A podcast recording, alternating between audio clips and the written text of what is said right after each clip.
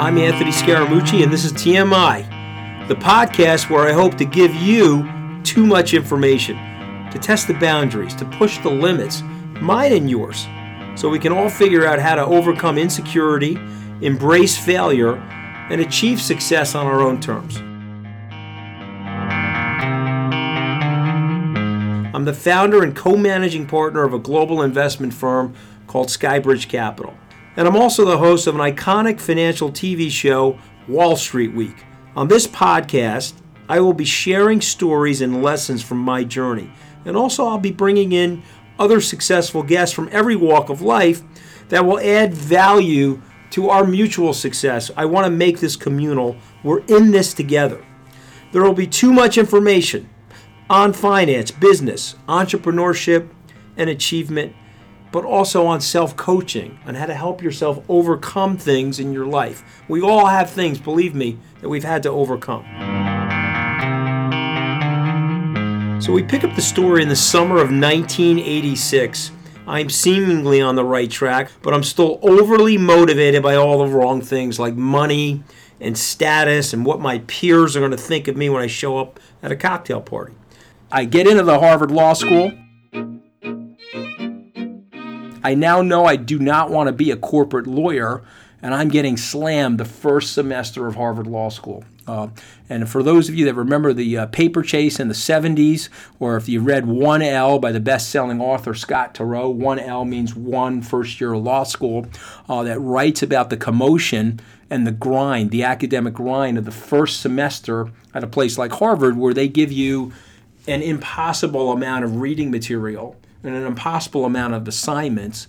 Uh, and then your job basically is to be really good at skimming and understanding what's important and reverse engineering into what you think the professor is going to ask you on the test, as opposed to starting at page one and reading to page 15,000. Okay, and so the indoctrination at Harvard the first semester uh, is to train you on time management and to try to figure out what's important uh, from the information you're getting as opposed to trying to read all the information. And so I'm dying. I'm dying at the Harvard Law School. I want to stab my eye out with a butter knife. I drive home uh, to Long Island. It's Thanksgiving. I've got all my books. I'm going to preparing myself to study for the finals. And I tell my parents that law school is not for me. I should have never gone to law school. Um, I, I've probably realized that during the summer when I was working for that corporate law firm, and I would like to leave Harvard and go get myself a job. Okay, so if you're a Jewish mother listening to this, or you're an Italian mother, you got the knife out yourself, you're ready to stab yourself. My mother flips out on me. She says, What are you talking about?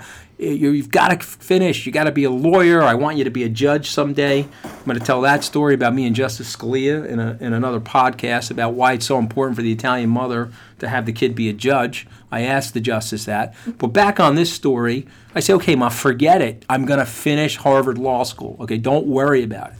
I go back to Harvard, I take the exams, and now I'm trying to figure out what I'm going to do with my life. But you know what? I'm still super, super focused on money. And so I got to make money. You know, my parents don't have a lot of it. They've got enough of it, but I got to pay back these school debts. And so, what is the job that's going to pay me the most that isn't being a lawyer? So I cross the river, the Charles River. I go over to the Harvard Business School. I go into their placement office and I start reading.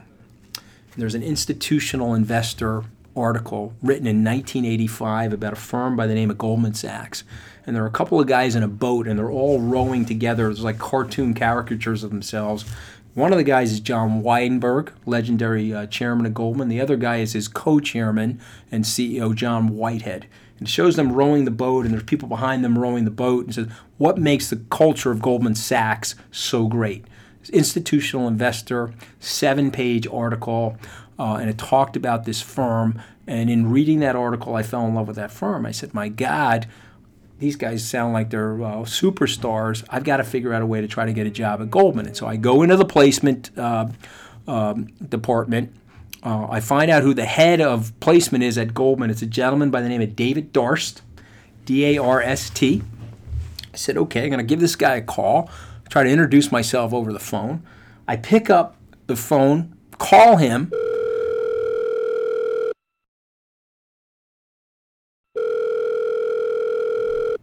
Leave a message. Doesn't return my call. Call him again.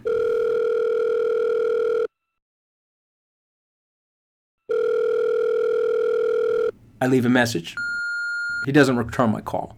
And it dawns on me, I said, maybe this guy gets in really early. I'm going to start calling him at 7.30 in the morning.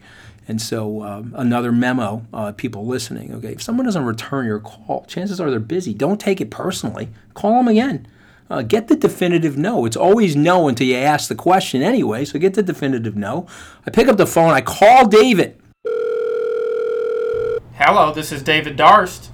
It's 7.30 in the morning. David Darst. I said, oh my God, thank God, David. I said, this is Anthony Scaramucci. I know I've been calling you the last week or so. I know you're the head of recruiting at, at Goldman. I really would love to work there. Is there. Can I mail you my resume? Are you ever going to be on campus? Can I, can I come and uh, see you? He says, well, listen, as a matter of fact, and this guy was from Tennessee, so he had a real accent. I can't do the accent that well. He says, but I'll tell you what. He says, I'll meet you tomorrow morning at 5.30 at Aldrich Hall at the Harvard Business School. I said, "Oh my God, this is fantastic!" I get the polyester suit back on. Um, we go over the bridge. I'm there at 5:15, and I'm waiting. Aldrich Hall is February of 1987. I am freezing. No David Darst. 5:30, no David Darst. 6:30, no David Darst. 7:30, they finally open Aldrich Hall, and so I'm now sitting in the stairwell waiting for maybe this guy's going to come, maybe he isn't. I said, you know, I'm going to wait till 9:30. Maybe I got the time wrong, uh, but I'm not leaving.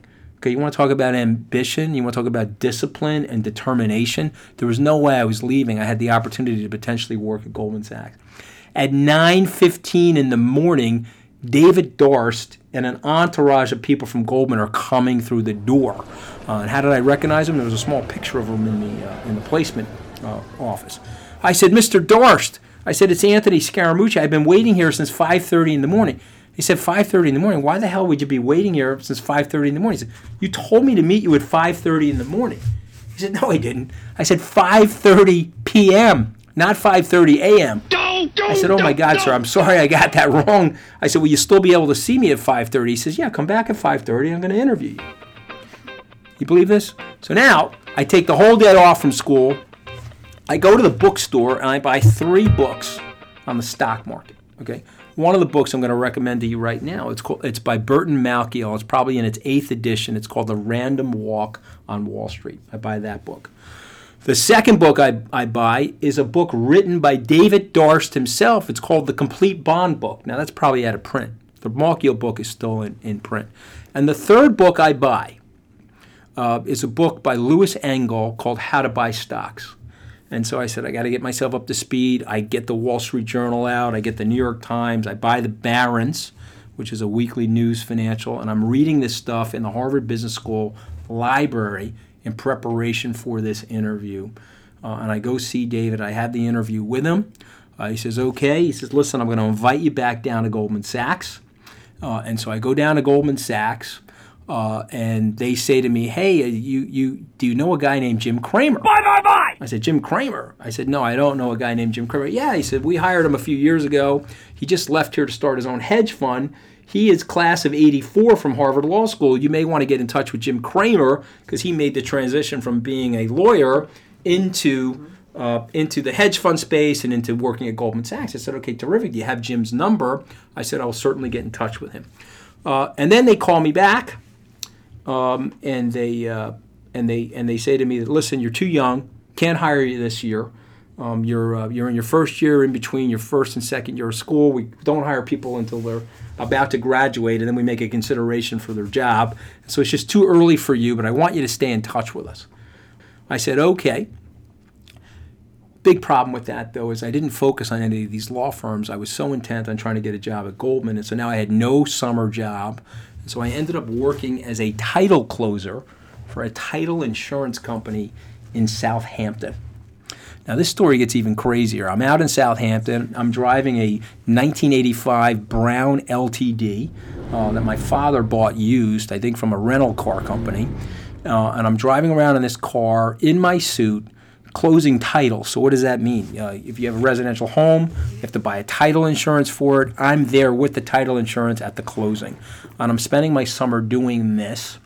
And the lawyer that I'm working for says to me, you know, I've got a client of mine that's going through a divorce. He's got a half acre parcel in central Islip, which is exit 55 on the Long Island Expressway, uh, and he wants me to buy it from him. Uh, it's a piece of vacant land. I could probably put a house on it.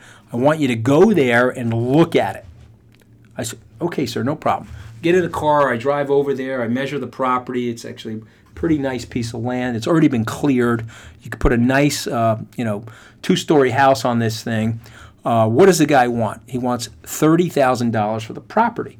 Okay, so what are the properties going for in that area? So I go to the county clerk's office. Again, there's no internet. Okay, there's no Zillow. And I go to the county clerk's office and I start looking up the prices of what people paid in the area. I go back to the lawyer and I said, "Listen, I said I think this thing's probably worth forty-five or fifty thousand dollars based on the prices. He's selling it to you in distress. Um, uh, you know, are, are you going to buy it?" And he says, Well, you know what? He says, I, am not going to buy it. I've made too many investments like this in the past. I've got too much land inventory. I'm not going to buy it. I said, Sir, do you, do you mind if I buy it? He said, You buy it. He says, How are you going to buy it? I said, Well, you know, I, I, uh, I read this book by Richard Allen about how to make money in real estate. That's how stupid I am, by the way. And I, what I'd like to do is I'd like to, I'd like to do a no money down deal. He said, Well, how are you going to do a no money down deal? Okay, now this is the craziest part of this story. I can't believe I did this to my parents. And I, and I got to tell you, I genuinely love my dad because my dad had a lot of trust in me at that time in my life. Still does for that matter, but back then. So I said, Well, my dad has like $40,000 of CDs, certificates of deposit at the local savings bank. And it says here in this book that I could pledge those as collateral and get the loan from the bank to buy this thing. Guy looks at me and says, All right, sounds a little crazy, but if you want to buy it, it's okay with me because I'm not buying it. So I go meet with the guy. I negotiate the deal. I do the closing myself because I have some remedial legal skills. I go to my father. I say, Dad, listen, there's a piece of vacant land. It's probably worth forty-five or fifty thousand dollars. I'm going to buy it for thirty thousand dollars. I need you to sign this and pledge your CDs as collateral. I'm going to get this demand loan from the bank. Okay, remember, this is uh, July of 1986.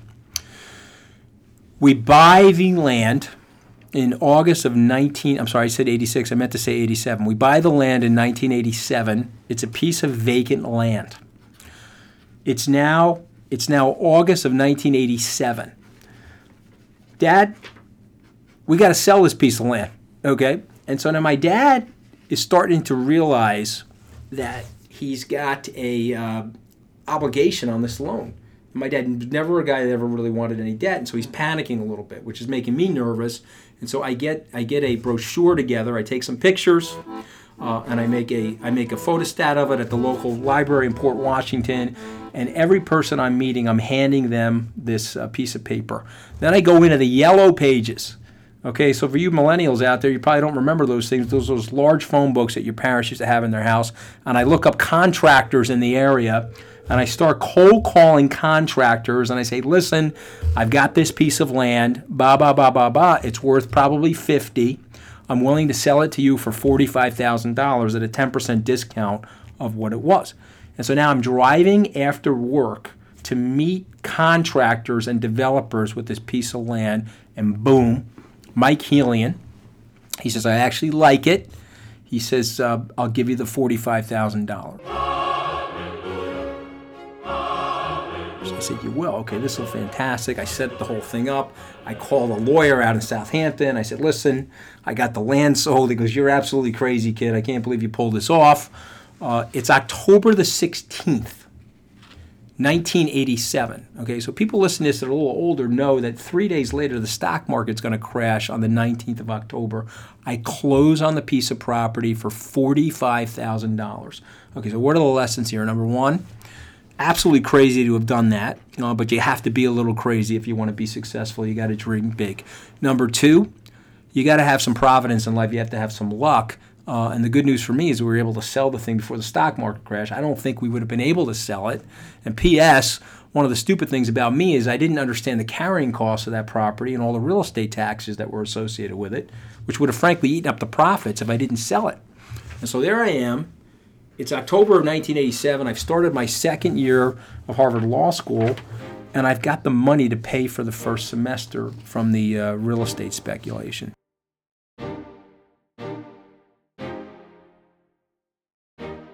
So I like telling people these stories uh, because it's an improbable, uh, it's an improbable start uh, to a career um, which is you know at that time loaded with ambition, loaded with inse- insecurity, loaded with anxiety, uh, but also dreaming big and thinking big. Uh, and I think this is the big, big lesson of this podcast. You have to figure out what the heck your goal is. Uh, it frankly really doesn't matter uh, what it is, but you need to reach for something. You know, uh, uh Mike Tyson says that everybody has a plan until they get punched in the face. Uh, if you said to me 30 years ago that I was going to end up as the CEO and managing partner and founder of Skybridge, I would have said, boy, that's super improbable. Who knew that was going to happen? Certainly didn't think that 30 years ago, but I did have a plan.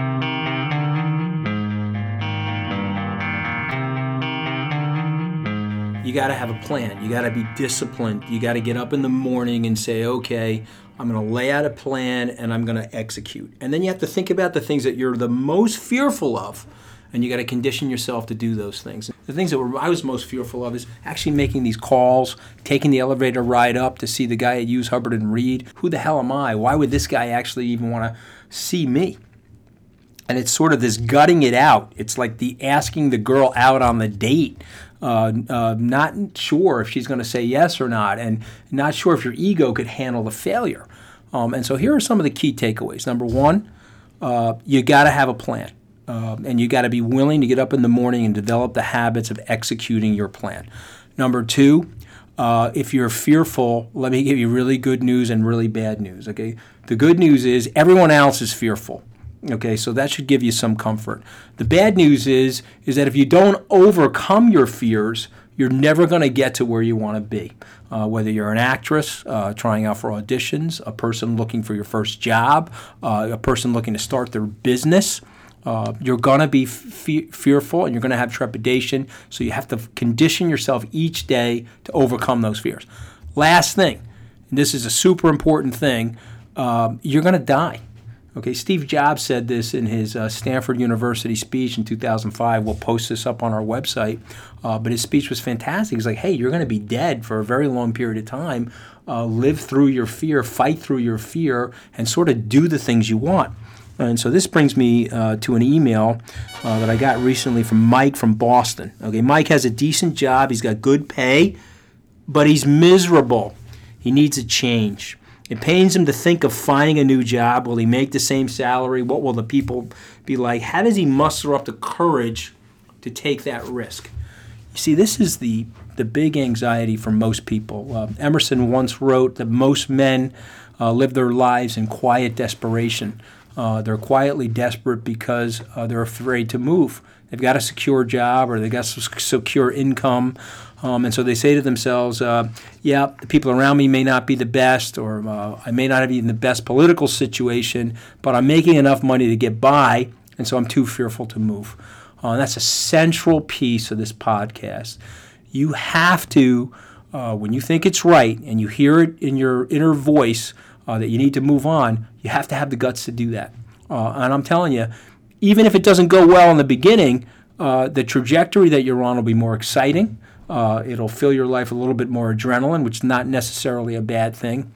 Uh, and I really believe this firmly in my heart that if you don't do that, you can't really get yourself on the adventure, the business adventure that you were meant to be on. I'm going to read one, one more email. Uh, Parker from Chicago, I just got a promotion but I'm intimidated about taking on more than I feel that I'm qualified for. The team reporting to me has more experience. Suggestion to me is how should I lead this team? Okay, so this is a fascinating email. We have all been in this situation before uh, where we feel like a fraud. Uh, I don't know why that is, but every one of us walks into a situation. It could be a uh, minor leaguer just graduated the major leagues. It could be something, somebody coming out of college about to enter the NBA. It could be me walking into Langdell Library to sign in. There's an official ledger. You know, Justice Scalia has signed it. Barack Obama has signed it. Mitt Romney has signed it. There's a ledger where they want your signature at the Harvard Law School uh, your first day entering class. When I walked in the Langdell Library and I signed this big, stupid looking, uh, papyrus looking piece of paper, I was so nervous and felt so insecure. and felt so fraudulent that uh, who was I, okay, to be standing there signing this thing? Who was I to ultimately end up at Goldman Sachs? And so, so I say this to you, Parker from Chicago. Uh, step into the role. Imagine yourself doing a great job in the role, and always think about three things when you're leading a team. Number one, the first responsibility for a leader is to make the people around them look better, be better, uh, be better at their jobs. Uh, the best compliment a leader can get is that uh, he's helping me with my job. Derek Jeter, the Yankee captain, the reason why they voted him Yankee captain, he was never concerned about his own stats. He was never concerned about his own position. He was more concerned about the people around him and about winning. So always think about that as your personal philosophy.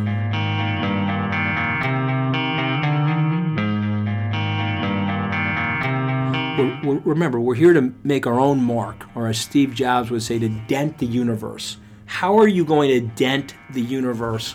Uh, and the only way you can dent the universe is to dream big, think big, be willing to fail, uh, and develop the habits of courage to fight your way through that failure. We're going to talk about failure uh, and success next time and some of my personal shortcomings.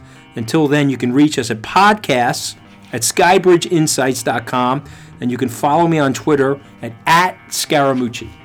Thank you and have a prosperous week.